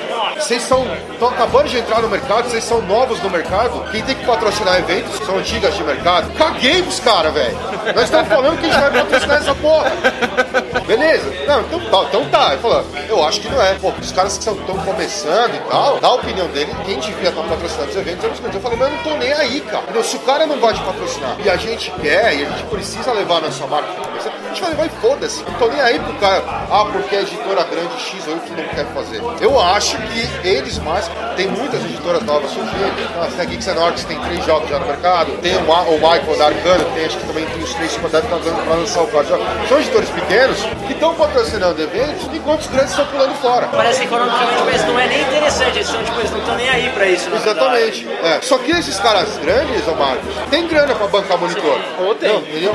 Tudo bem, os caras vão levar monitor pros jogos deles, mas foda-se que levem. Pode ser pros jogos deles. Eles investem exatamente no marketing que você falou. Eles vão investir no marketing, vai atrair pessoas novas e não nos eventos que atualmente acabam ficando fechados aos, ao mesmo, Ao mesmo grupo, público, na verdade. Porque não tem investimento para poder atrair um público novo. Exatamente. Você precisa ter, principalmente monitoria, você precisa que entre grana nos eventos, os caras custearem os monitores, entendeu? Ou que as próprias editoras maiores, as menores, porque assim, a gente já, na, na roda, a gente já conversa sobre isso. Aqui não tem nenhum jogo lançado, mas pra gente, ou ter um monitor, ou algum de nós ir como monitor pro evento, quando o jogo estiver lançado, só pra mostrar o jogo, pra ficar jogando aqui o dia inteiro. Próprio, na verdade. Sim, sim. né? A própria é. editora lá. Exatamente. Já Você já vai- quer bancar um monitor próprio, vai. Vai alguém lá, da né? editora, é. Entendeu? Agora as grandes, pô, o cara não quer ir lá da cara. Cara, no evento, mas o cara tem grana pra bancar, às vezes um monitor pra ficar um ou mais no evento, pra jogar só os jogos daquela editora, entendeu? Comic Con XP é exemplo disso, certo? Lá os caras estavam. Só que quantos jogadores novos a Comic Con XP trouxe? O cara tá lá pra ver bonequinho, tá lá pra ver o fulano do Game of Thrones, tá lá pra ver não sei o quê. O board game, cara, é o último negócio que o cara quer saber, entendeu? Então, essa porra dessas feiras não traz jogadores novos, entendeu? Feira específica, né, no caso. Os eventos têm que ser específicos. Tinha Eu o- acho que ainda tem, existe espaço para o board game e o RPG juntos, trabalharem juntos. Tinha o RPG, né? Só que ele acabou meio que Tinha- morrendo. Então, né? ele voltou, mas ele tá dentro do. Dentro do Anime Friends, do Anime né? Friends, entendeu? Aí meio É, que- como o Devir, né? Comandando. Sim, sim. Eu mestrei muito, muito internacional, caralho. Anos seguidos eu ia mestrar. É, era do caralho, era do caralho. Não, é incrível, era um evento foda. É, Era do caralho. Mas não, você nunca vai ter um evento do gênero se não tiver investimento. Não, não vai. Aí é ruim que você, as pequenas editoras agora não tem, mas já está investindo em criar o jogo. Não tem como investir mais ainda no evento, cara. O máximo que o investimento ele pode fazer é lá ir, que nem você veio aqui hoje, Aham. trazer o jogo e ele esperar que alguém jogue. Porque às vezes Sim. nem isso acontece. É, Você leva o jogo e nem às vezes não acontece. Que nem outra limitação grande é, por exemplo, a gente tem uma limitação de espaço. A gente tem, cabe o quê? 80 pessoas no máximo aqui. Sim. Isso vai dar uma hiperlotação, ninguém vai começar a suar, a gente tem ar-condicionado, tem banheiro, tem comida fácil acesso. Mesmo assim, 80 pessoas aqui vai virar um inferno na Terra. É, fica, fica bem. É, na verdade, todo mundo tá ouvindo pelo barulho de fundo, né? Quando dá, o, quando dá o, o pessoal começa a se empolgar. É mais ou menos isso que tá hoje. Tem o quê? 60 pessoas aqui. Mais ou menos isso. Então, é, e assim, tem eventos que falam que tem 200, 300 pessoas, imagina como é que é isso, cara. Imagina o último além do muro, o último além do muro, foi além do muro com mais pessoas. Mas Dragaço foi semana passada, com mais pessoas até agora. Eu tava falando com o Bosco, calcula que passou mais de 500 pessoas pelo evento. Houve algumas mudanças de prefeitura e tal, eles tiveram que sair da biblioteca, né? Eles foram pro local, tem suas vantagens, porque esse local novo funciona até as 10 da noite, então o evento fica aberto das 10 às 10, tá? Mas é um lugar quente pra caramba e tal, e tava quente no dia, certo? Mas circulou mais de 500 pessoas, cara. Entendeu? É muito É considerável. muita isso. gente. Então, mas quanto é o custo disso? Então, aí Locação do espaço, É. investimento em comida, será que tem... O, o Não, lá tem, tem, comida? tem Então, uma tem galera. comida. Então, por exemplo, Mas na aí funcionário biblioteca. pra trabalhar um dia que ele não trabalhava. Não, mas na? Tem biblioteca, na biblioteca tinha food truck, né? Sim, sim. Ali, o próprio pessoal que é. Eu acho que deve ser o pessoal que é dono da, da- do evento, eles já têm a, a cozinha lá, então ele. é, pô, mas aí é vantagem pro cara, né, Marcos? Porque ele entra ali, Sim, ele vai vender concordo. comida e vai vender pra Então, caralho. ó, vamos, ó, vamos fazer uma análise específica. O Pita faz um evento que, que acho que está bimestral por enquanto, que é o Mesadaria. Ele faz dentro de um bar. Faz de domingo, que é um dia que o bar não abre. Hã? Só que beleza, legal, ó, legal, um dia que não abre, não abre. O dono do bar vai achar bacana, mas desculpa, cara, os funcionários dele são CLT, meu amigo. É, se vai vai, pagar, vai trabalhar, pagar vai extra. pagar, meu amigo, entendeu? Será que compensa isso? Por isso que eu tô falando, olha o investimento que tem que rolar nisso. Quanta grana envolve Sim, sim. crescimento do A, negócio. a questão é que tem custo. Sim, Tudo tem exatamente. custo. questão tem Tudo tem custo. custo. Assim, você ampliar o mercado tem custo. A gente, você- o mercado de jogos do Brasil precisa de jo- novos jogadores. Se não tivermos novos jogadores consumindo os jogos, Vai essa porra vai de quebrar. sim. É, essa porra não vai aguentar. Isso também é, é mostrado por desenvolvedor de jogo digital e de tabuleiro que tá saindo daqui, né? Assim que ele consegue sim, sim, sim. a experiência, Não, se você, formar, você quer ver sai, uma experiência lá fora. recente? Tal Long. É. Por que, que o Tal Long não foi financiado no Brasil? Por que, que ele teve que ir pro Kickstarter? Eu conversei com o Pedro até pra entender um pouco disso. Pô, por quê? Ah, não, cara, existe um problema. Ah, o, o público brasileiro não gosta de jogo 1x, jogo pra duas pessoas. Pô, eu gosto pra caralho, eu tenho uma caralhada de jogo pra dois. Só que, cara, no Brasil essa porra não vende. Aí é complicado, né? É, aí o cara tem um puta jogo, o que, ele fez? Ele pegou, ele foi pra essa, conheceu um editor americano, com experiência em Kickstarter, lançou o jogo dele por lá. Os caras fizeram uma bolada lá fora. Mas no Brasil não foi tão forte assim. O jogo é do caralho. Eu me arrependi de ter pegado dois. Porque eu falei, eu tinha que pegar um outro e deixar lacrado e daqui a uns 5 anos vender essa porra por um preço absurdo. Entendeu? É Com todos os de colecionador, é, com né? todos os extras de financiamento, vender essa merda depois. A, a parada bateu tanta meta lá fora, é do caralho. Porra, por que, que isso não aconteceu aqui, cara? É, Entendeu? é. Agora, agora, é foda, porque um cara faz uma cagada no financiamento coletivo do Brasil e nego espalha, acha que todo mundo é assim. Todo mundo é Ô, ruim. velho, desculpa, cara. Não é Mas, desse Meu, peraí, não é assim que a coisa funciona. Quem entende de produção já sente cheiro de merda antes do barato acontecer. Você olha, meu, esses custos não estão batendo, ó, alguma coisa tá errada aqui, esse negócio que o cara tá prometendo aqui tá estranho, parará, parará. Você começa a mapear. Não é todo mundo que tá fazendo financiamento que a gente vai fazer merda, cara. É, né, é, na verdade tem bem poucas pessoas que vão lá fazer merda porque quer, porque é legal ir lá e cagar. Não, não, é. O cara, uma coisa que a gente fala, é, o custo, o custo do cara que tem mais, muito mais experiência em financiamento coletivo, eu vi muita, muita a- a- merda acontecer com financiamento de tá? Que é o seguinte, tem situações onde o cara entrar falando demais sobre o que ele vai fazer, cantando muita bola, fazer merda, ele nunca mais vai lançar nada com financiamento coletivo. Agora, o mercado de jogos aconteceu e, pô, a gente acompanhou e tal, caras que fizeram merda, atrasaram e já entraram na sequência com outros financiamentos, sem entregar um, outro tio, e maluco continua investindo, continua investindo, entendeu? Aí a hora que esse maluco fez cagada, o cara começou a não, porque brasileiro é tudo filho da puta, porque brasileiro não sabe fazer financiamento coletivo. Não, não é assim, desculpa, velho, mas não é assim. Agora, se você viu esse cara fazer merda e depois entrar, colocar outro financiamento no ar, por que, que você investiu no cara duas vezes? É, é, não. É, Fez uma cagada, foi lá e repetiu a cagada que foi investido É, no cara. E aí depois você que agora o cara faz merda, você quer jogar a culpa em todo mundo, velho. Desculpa, cara. É, essa questão do financiamento coletivo, eu vi esses dias. O Del Débio da Diamond, ele colocou o protótipo dele, né, no, no grupo de desenvolvedores. Colocou foto, tudo falando e pedindo sugestões, né?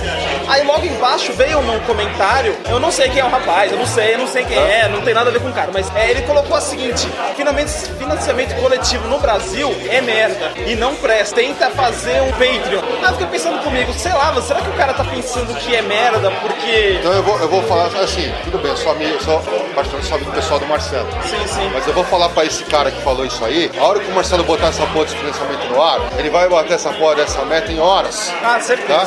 E vai fazer um- uma bolada com essa porra desse jogo, entendeu? O cara pra falar uma merda dessa não viu o último livro que ele botou em financiamento coletivo. É, com certeza, não viu. Isso é, É. fato.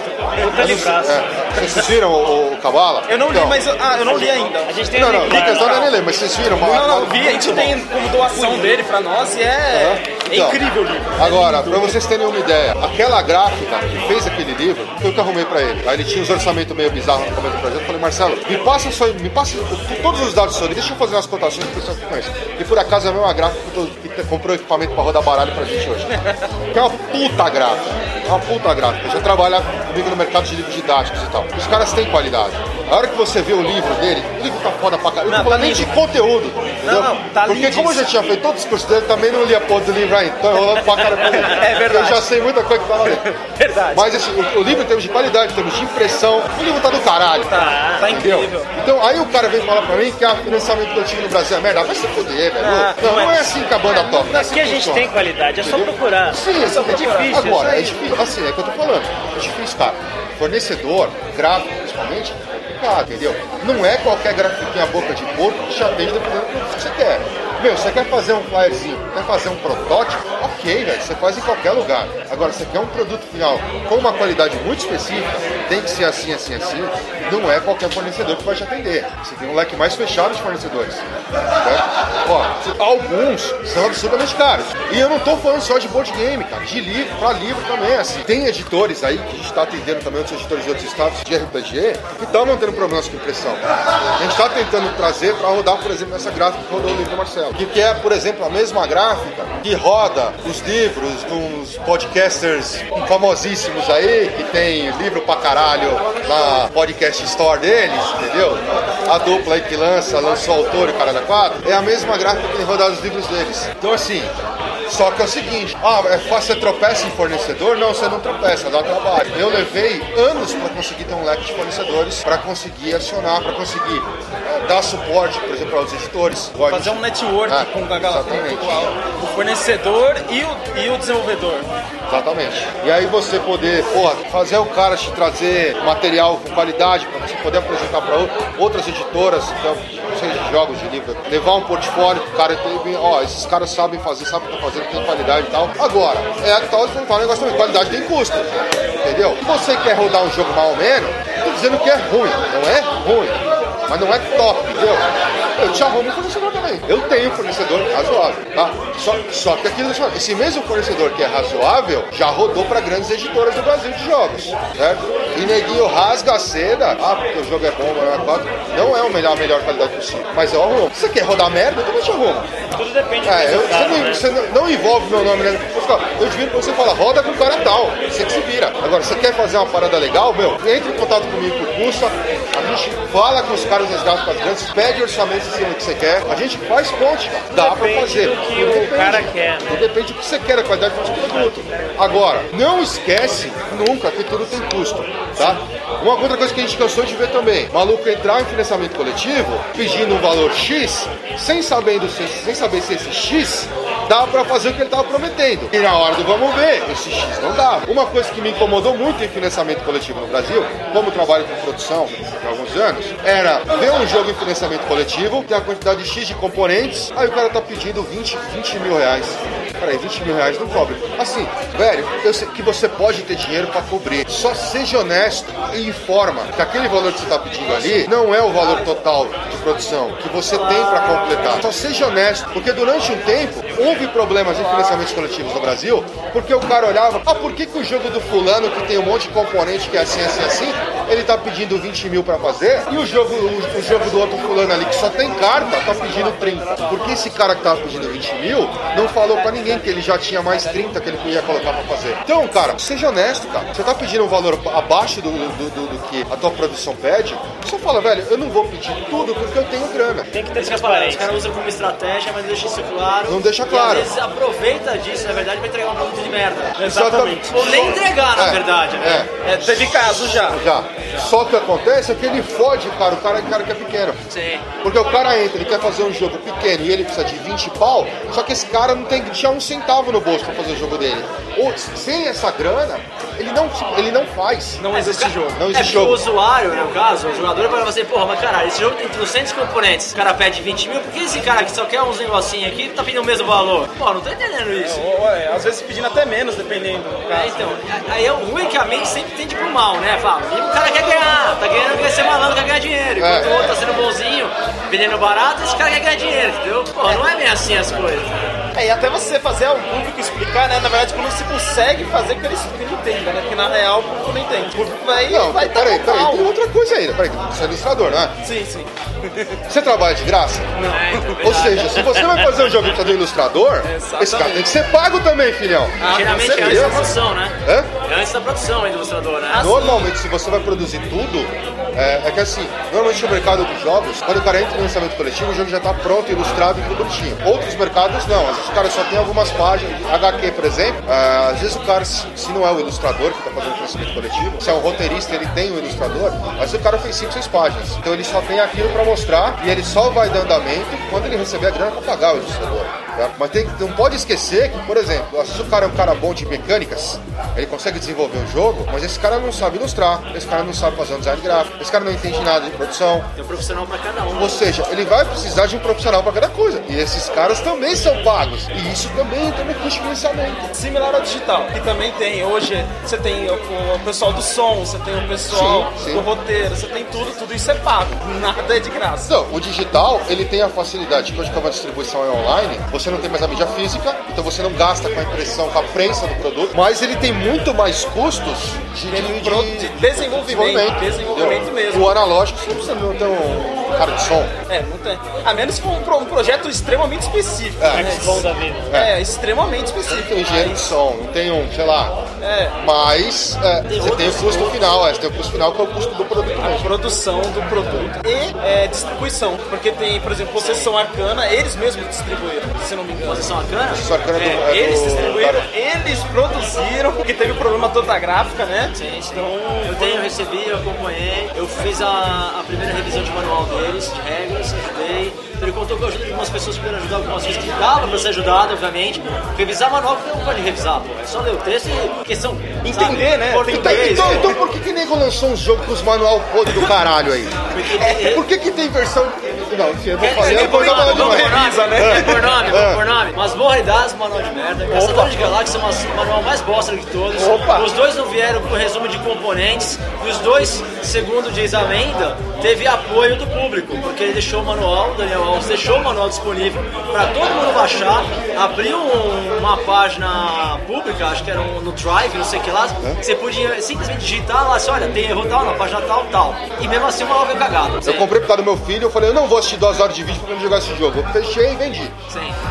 É, então eu não sei, algum- em algum momento, algum profissional provavelmente deveria ter sido contratado, Uhum. um editor, um revisor, não foi contratado, e aí cagou. E aí sabe o que cagou como? Provavelmente o cara veio pegar o último arquivo, pegou o penúltimo arquivo e mandou rodar. Deu uma tem lida por cima, quase entendeu? seis meses ou mais pra ter um manual PDF. É, eu sei que eu vi, tinha vendido Cagado. já e já não peguei mais Não nada. vi o manual da possessão, não sei como chegou no final, mas como eu falei, eu mesmo cheguei a ajudar na revisão, eu abri uma possessão, não li ele por contar, mas realmente teve vários problemas, eles tiveram que assumir a gráfica, literalmente.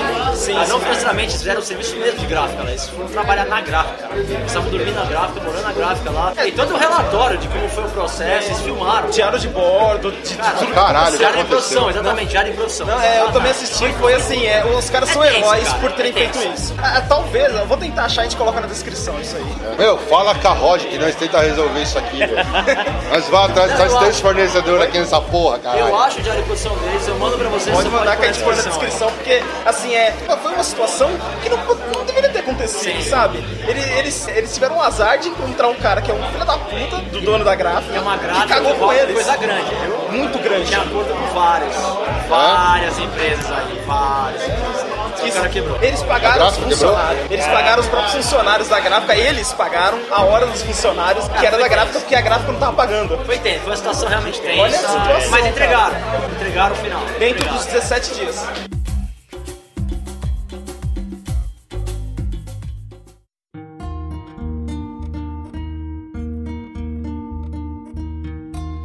Assim, é, o papo tá da hora, mas assim, a gente não tem É, muito verdade. mais tempo. Então eu vou encerrar com uma pergunta pro Rodrigo e outra pro Marcos. Bom, então eu queria que você falasse um pouquinho do La Muerte, que eu acho que é o. Você tem agora o B- É. Bifrost não. O La Morte é, é agora é o nosso. La Muerte. É o que tá saindo em financiamento coletivo. O La Morte é um jogo é, do autor carioca, o Sanderson. O Sanderson Virgolino é o, o game design e a esposa dele, a Andressa, é a ilustradora. Basicamente, desculpa, a ideia do La Muerte é o seguinte: todo mundo sabe que todo mundo tem os dias contados aqui. Uma hora, o barato vai ficar louco. Basicamente, o que você precisa fazer no La Muerte é fugir da morte. Só que quando você foge da morte, ela fica puta. Então, você tem que fugir da morte e deixar ela mais irritada pra ela foder o seu amiguinho. Basicamente, é, o Muerte é um party game, tá? Onde você, a, a ideia é essa, você deixar a morte mais irritada pra ela ir arregaçando todo mundo, aonde o teu objetivo é continuar vivo, mas se você morrer, seu objetivo é que ela mate todo mundo que tá na mesa. Então, é um, é um jogo de cartas, tá? É um party, é, ele pode ser jogado de, de 2 a 10 pessoas, mas é um jogo por experiência, quanto mais pessoa, mais legal, dá mais a risada, você zoa pra caramba. Ele leva em média 10 a 15 minutos. E, cara, Cara, é, ele tem aquele conceito bem de party mesmo. É um jogo pra você jogar no churrascão, ou pra você fazer um esquenta antes de uma jogatina mais pesada, ou pra levar pro boteco, jogar no boteco. Então, esse é o Lamante. Ele entrou em financiamento coletivo no picante.com.br barra La Muerte. E, meu, galera, os primeiros vídeo reviews devem estar pra sair. Se eu não me engano, o Sanderson foi gravar um lá no Rio explicando as regras hoje. O jogo já tem ido pra eventos aí desde o ano passado. Ah, Ele começou indo exclusivamente em eventos do Rio e tal. Quando a gente, a Rod assumiu o La Muerte, a gente trouxe pro Além do Muro. Então ele já teve Além do Muro, já teve no evento do Mac no Tábula no fim do ano passado também. É a segunda vez que a gente tá aqui no, no, no evento do Marcos. E, meu, é, é- basicamente é isso aí. Então, meu, vai lá, dá uma olhada. Não pode, cara, não é um jogo caríssimo. Pô, você vai no financiamento coletivo, ele tá, se não me engano, os primeiros pledges estão 45, não sei se já acabou, então 50 pau. Tá bem justo. É, é um jogo basicamente de cartas. É, se a gente arregaçar de vender, a gente vai mudar ele pra uma caixa e tal.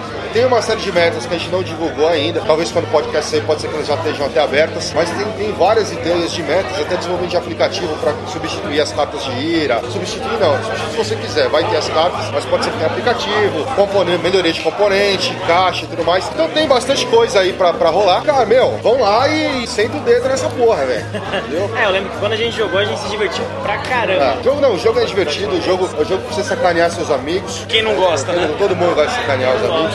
E, e, cara, é isso. Vai lá, apoia lá e você bota seu nome na lista do Picante. Quem sabe a Marta tira o seu nome da lista dela. E se você tá ouvindo esse podcast bem no futuro, provavelmente o Alarm Morte já saiu. E aí você vai lá e compra. Não sei onde vai estar vendendo, mas você vai lá e procura e compra. A gente deixa um link aí da página. Ah, é, tem. Põe Provavelmente na- ele vai para as grandes players, as grandes lojas de, de- do Brasil de board game, ou para os distribuidores, né? Direto na mão dos distribuidores também. A gente deixa o link da, da Rod Studios, pronto, ou do, do jogo mesmo. É, e aí a galera vai olhando. Lá no dois. Facebook, barra design, rod, design.rod, ou a página do La Muerte, ou puto caralho, a página do Bifrost, ou você acha nós lá também, eu, Pulso, o Keller. É, aparece no Lab de Games que eles vão estar aqui. É, você me acha no Teoria da Conspiração, o Pulso nas comunidades board game, o Keller no Mundo Freak, o Kiss também no, no- no TDC, é, de algum jeito você acha a gente. Marcos, agora a próxima pergunta é pra você. Na verdade não é nem pergunta, né? É mais um pedido. Fala um pouco do Lab de Jogos pra gente. Mais pra quem ainda, é. mesmo, amor? É, fala de, de que, assim. Na verdade já falou pra caramba, né? É, o, então, o, o que mas- que é, o porquê que é, assim, o que que De aconteceu. ideia? É, vou tentar resumir porque eu falo pra caralho, velho. Já falei pra cacete, ó. Mas assim, a ideia do Lab Jogos surgiu porque é o seguinte: eu e mais dois amigos meus, a gente, tava, a gente tinha uma ideia de criar jogos. E aí a gente falou assim: legal, vamos criar os jogos, mas como a gente vai fazer pra poder divulgar os nossos jogos? Porra, a gente vai ter que levar eventos. Mas se eu tiver o meu próprio evento, eu não preciso levar em lugar nenhum. Eu vou estar lá. Aí eu resolvi, eu inverti a situação. Eu resolvi criar um evento pra levar jogos pra serem criados. Não foi daí que surgiu o nome Lab de Jogos, que não é de laboratório. Só acho que é de laboratório de jogos, por isso que tem muita gente de protótipo que vem atrás. Não tem nada a ver, tá? Lab Jogos vem, na verdade, o nome é a rua onde era feito o primeiro, as primeiras três edições do evento. Era a rua chamada Laboriosa. Era numa casa que era chamada Laboriosa, ficava na rua Laboriosa. Tá? Era uma casa que tinha um conceito completamente louco que mudou minha cabeça completamente, que foi daí que realmente o projeto de evento se desenvolveu. Falar rapidinho da casa, que ela é assim, ela é uma casa, cara, que assim, era uma casa que era. Não era um sobrado, era um sobrado, mas de três andares na Vila Madalena. Caberia tranquilamente umas 200 pessoas lá dentro, tinha cozinha, tinha tudo. O que você tinha que fazer para usar a casa? Agendar, só. Você chegava na casa, a casa com a porta aberta, a chave da casa ficava do lado da porta, você pegava a chave, ia no chaveiro, tinha na mesma rua, fazia, que era a cópia da chave. Você fazia a cópia da chave, entrava no site da casa, olha, sábado desse horário, desse horário eu vou usar para fazer o evento e tal. Acabou, era isso. Caraca. Não precisava mais nada. Aí, o que eles pediam em troca? Vamos lá, porque aí você tá, é, tá muito tópico, É, né? tá estranho isso aí. Tá estranho, tá muito sinistro, né? Tá muito tópico. O que eles pediam em troca? Que você fizesse algo pela casa. Se você não pode fazer algo pela casa, que deixa um dinheiro. Aí você faz o quê? Gente, então eu tô fazendo evento Lab Jogos aqui hoje e tal. Você- Olha, eu vou deixar uma garrafinha aqui.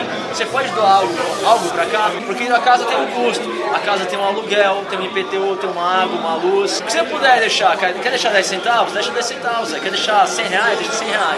O que você puder é livre. E não tem problema nenhum. Você pode deixar o rolo de papel higiênico? Deixa o rolo de papel higiênico. Era isso que eles pediam. É utópico, não era? É. Bacana. Todo mundo ia querer usar, não ia? Ô, Pois é, usaram, usaram, usaram e roubaram a porra da casa. Boa.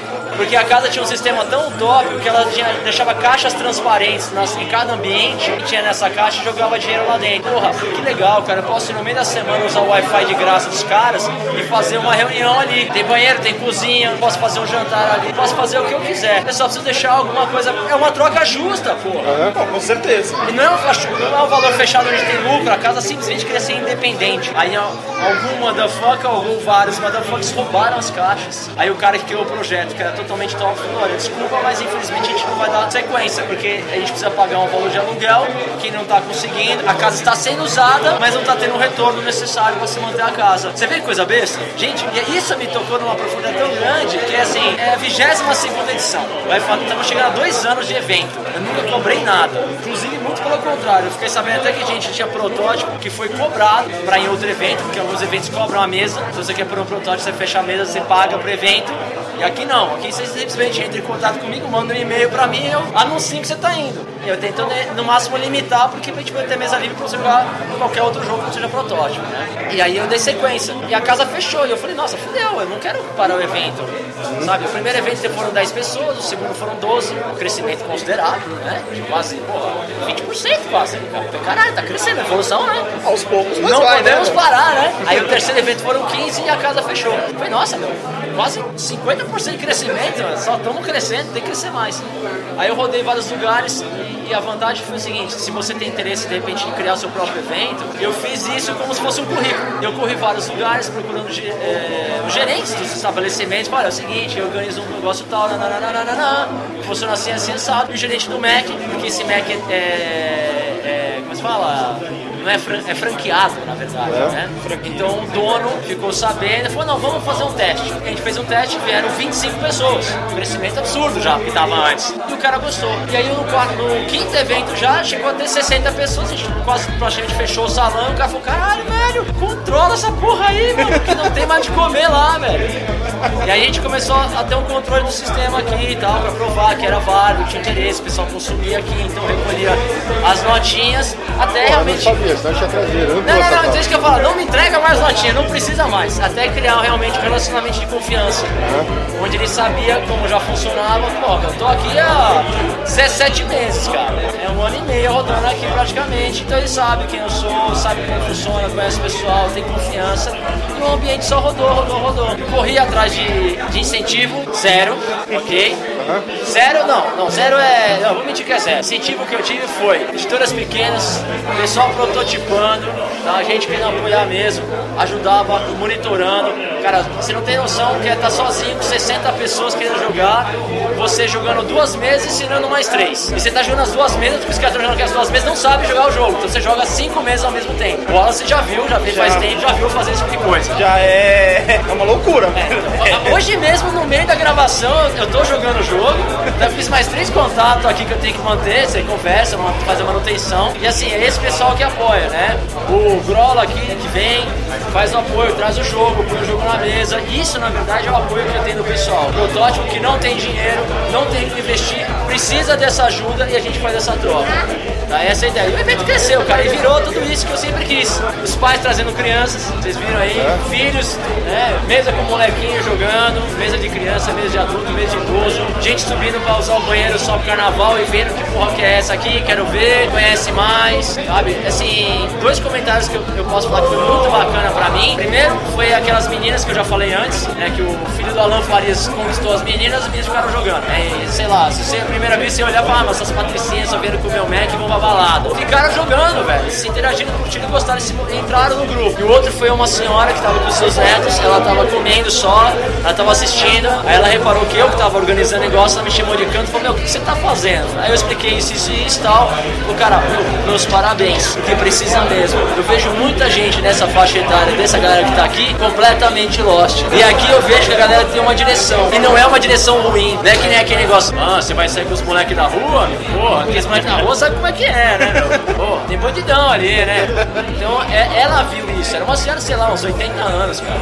E ela veio me agradecer por essa ideia. Pra mim isso vale tudo que foi feito até hoje e que eu tenho que fazer pra frente. Mim é isso é a Live Jogos, cara. Muito legal, muito legal. Legal, legal pra caramba.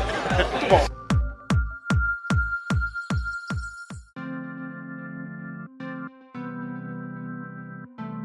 então a gente vai para a última parte do nosso podcast, que é as sugestões, dessa vez, de jogos de mesa de cada um. A gente está começando pelo Rodrigo. Cara, eu não vou falar o La Morte, porque é mó escroto isso, né, velho? Ah, eu, eu vou Ó, falar então, ó, eu falo então. Ó, La Morte lá no Kikante, lá, La Morte, o Bifrost tá na Game Crafter, vai lá.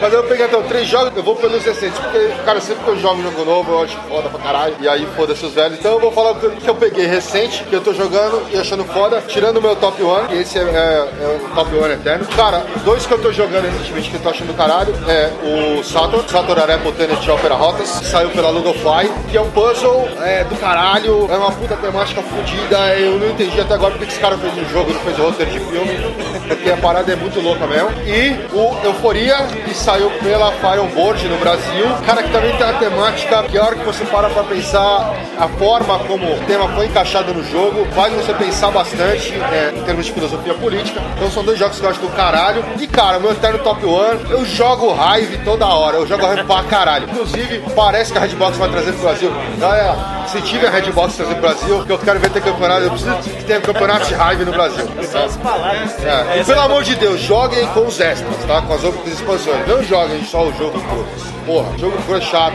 caralho. Depois você joga com expansões, você não quer. Depois você joga com o Tatu, Mosquita Genia, você não quer mais jogar jogo básico. Então, joguem Hive pra caralho.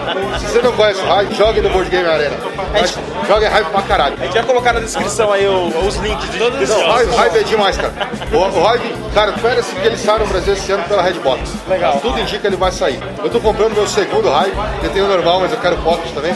Eu preciso, eu preciso ter um Hive na mochila o tempo todo. Mas, meu, é do caralho, é muito foda. E, meu, esses outros dois aí, meu, Saturn é bom pra caralho, o Folha é bom pra caralho. E, meu, o Bifrost é bom pra caralho, o Lamante é bom pra caralho. Vai atrás aí que vocês vão achar. Vamos curtir. Bom, terceiro aí, cara, é um jogo que eu curto pra caramba, Carcassonne.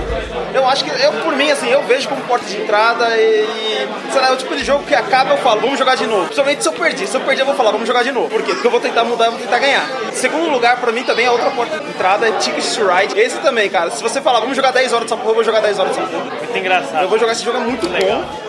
É, pelo menos assim, foi, é, foi quase um dos primeiros jogos que eu joguei quando eu comecei a jogar bastante board game. E, meu, no dia que eu joguei, eu joguei de partida, eu perdi todas. Mas foi muito foda, cara, foi muito foda, porque cada partida você pensa numa forma, você ganha as cartinhas lá, os efeitos, então, então você tem que jogar esse jogo.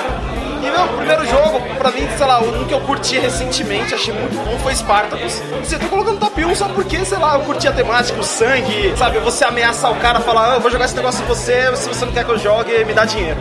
Da arena, né? É, que tem arena, aí você tem prostituta, você tem, você tem escravo, você tem gladiador, você tem, ah, se você assistir a porra da série, É bem temático, né? é, é extremamente temático, é foda, eu curti muito, e sei lá, não sei se é o melhor jogo que existe, mas é muito bom. Tá pra sair pela Cronos Games do Brasil. É uma edição limitada, porque ele é um OOP, que a gente chama que é o Out of Print.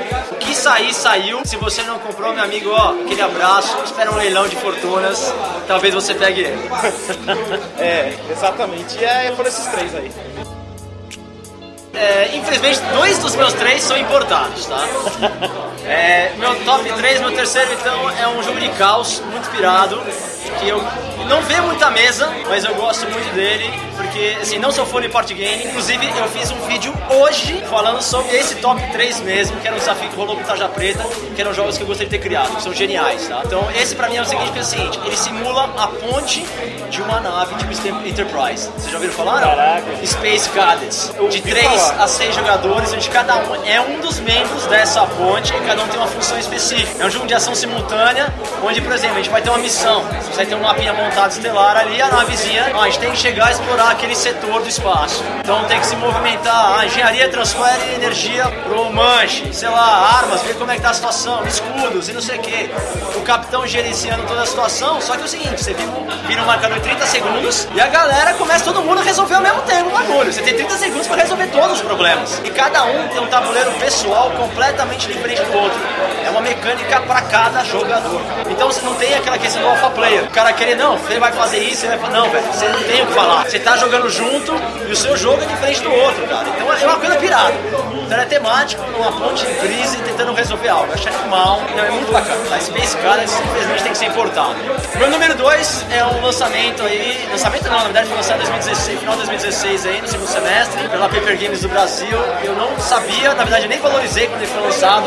Conheci no evento passado, no 21 edição, o Valmir, que é monitor aqui da Live Jogos, encheu meus Pacubá pra fazer uma liga dele. O Wallace já sabe que eu joguei um monte, eu surtei com o jogo. Tive contato com ele tem um mês, eu pirei, pra mim é um jogo animal. Um jogo tem 54 ou 58 cartas. É só isso o jogo. É o headset. Estratégia pura. Tem sorte, obviamente, com as cartas você sai, mas uma estratégia absurda. Então é totalmente oposto do restante. Um excelente custo-benefício, é um jogo barato. Muito barato. É, um excelente uso. Tá? É, tem versão nacional também. Meu, muito bom, muito bom, tá? Headset. E meu top 1 eterno, que nem o Bruno falou, que não sai. Duvido que vai sair um dia porque são uma puta paga do Star Wars, ok? Star Wars Imperial Assault, velho. Porra, eu falei pra você de RPG, eu falei de tudo, cara, é isso. É jogar uma campanha de Star Wars e, os caras fizeram um jeito que parece que você está entre os filmes. Então a caixa base você vai, ter- vai começar exatamente no momento de explodir a Estrela da Morte, a primeira Estrela da Morte, no final do episódio 4. E o Império fala, bom, beleza, os caras estão em Avin 4, vamos mandar um grupo lá de- detonar eles. E aí o- os rebeldes têm que eliminar esse grupo de assalto e fugir ao mesmo tempo. Porra, é uma campanha, tem dado, tem miniatura, é, tem RPG, tem evolução de personagem, você ganha experiência, você ganha dinheiro, compra equipamento novo, evolui o personagem. Porra, é, é animal, cara. Pra mim é foda. É Star Wars, é, é RPG, é Esse board jogo game, é foda. É tudo junto, cara. É, jogo é é, demais, demais, demais. Bom, o meu top 3 são os mais simples, né? O Coop, aquele jogo ambientado na. Os mais simples é truco, é, É, truco, dominó e... Xadrez? Dama, dama. Dama, dama, mas Xadrez é muito difícil, tá? Mas fácil. xadrez demais. Não, então, tem o Coop, Golpe? que é, é o golpe, né? Que é ambientado na, no Renascimento, daí você tem só que derrubar outra pessoa, né? Tirar ela lá da, da- da influ- influência dela. Você tem que ser o top na sociedade e sobreviver no final. É muito legal, você destrói relacionamentos por Ah, aquela é, dá noite. umas brigas. Esse é dá engraçado pra caramba. Meu segundo lugar seria o Maticoro, que é uma espécie de banco imobiliário, só que é muito mais rápido, mais dinâmico. Você tem que comprar algumas partes da cidade e daí você compra, sei lá, uma lanchonete e daí o cara que tem que tirar um dado lá, um número do dado. Se ele tirar de 1 a 3, por exemplo, aí quer dizer que ele foi na lanchonete e ele tem que pagar você. E daí você tem que conseguir a grana dos outros, destruir o cara economicamente e virar o dono da cidade, basicamente. É, o muito dado legal. influencia na mesa de todos. É, um jogo de cartas, com dados e sorte, né? É, tem dados. sorte, mas é uma sorte Tem divertida. É uma, é uma sorte engraçada, da divertida. putice, né? É bem, bem cuzão. E o meu primeiro lugar, por enquanto, tá o XCOM, que é um tabuleiro que eu acho muito foda, que é multiplayer co-op para quatro, até quatro jogadores. Daí os quatro jogadores eles se unem pra defender a Terra de um ataque dos alienígenas. Aí esses ataques eles são controlados por uma, aí tem que ter um Android, né, um tablet ou um celular para rodar o aplicativo do jogo. Daí os ataques são coordenados pelo aplicativo. É difícil, mas é muito, muito divertido a experiência né, do co-op. É, e é baseado no. Baseado no jogo No jogo digital. digital, né? Que, que já tem aí um bom tempo. Pra quem E o tabuleiro conhece. é fantástico, assim. Eu acho que é até mais legal do que o primeiro jogo. é. De fato, o primeiro jogo é meio. É, uma dia de falar digital, falar mal do digital, É. assim, desse jogo. Próximo Bom. episódio a gente xinga o XCOM junto com o Assassin's Creed.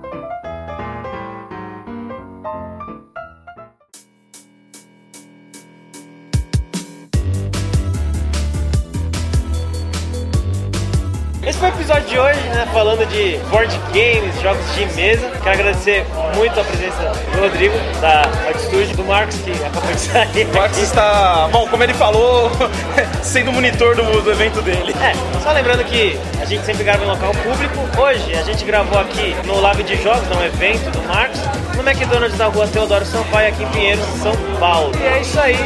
Esse foi o One Up de hoje. É, é isso. Fechou? Fechou. Vamos jogar o La Morte? Obrigado.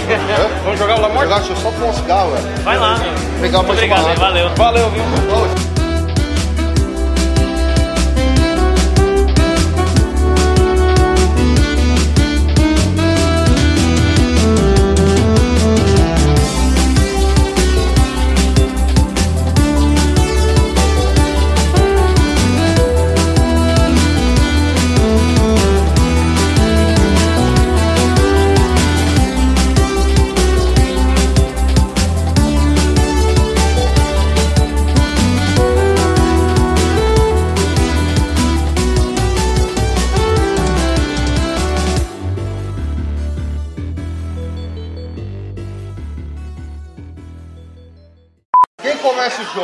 jogo? Quem tá mais perto da morte?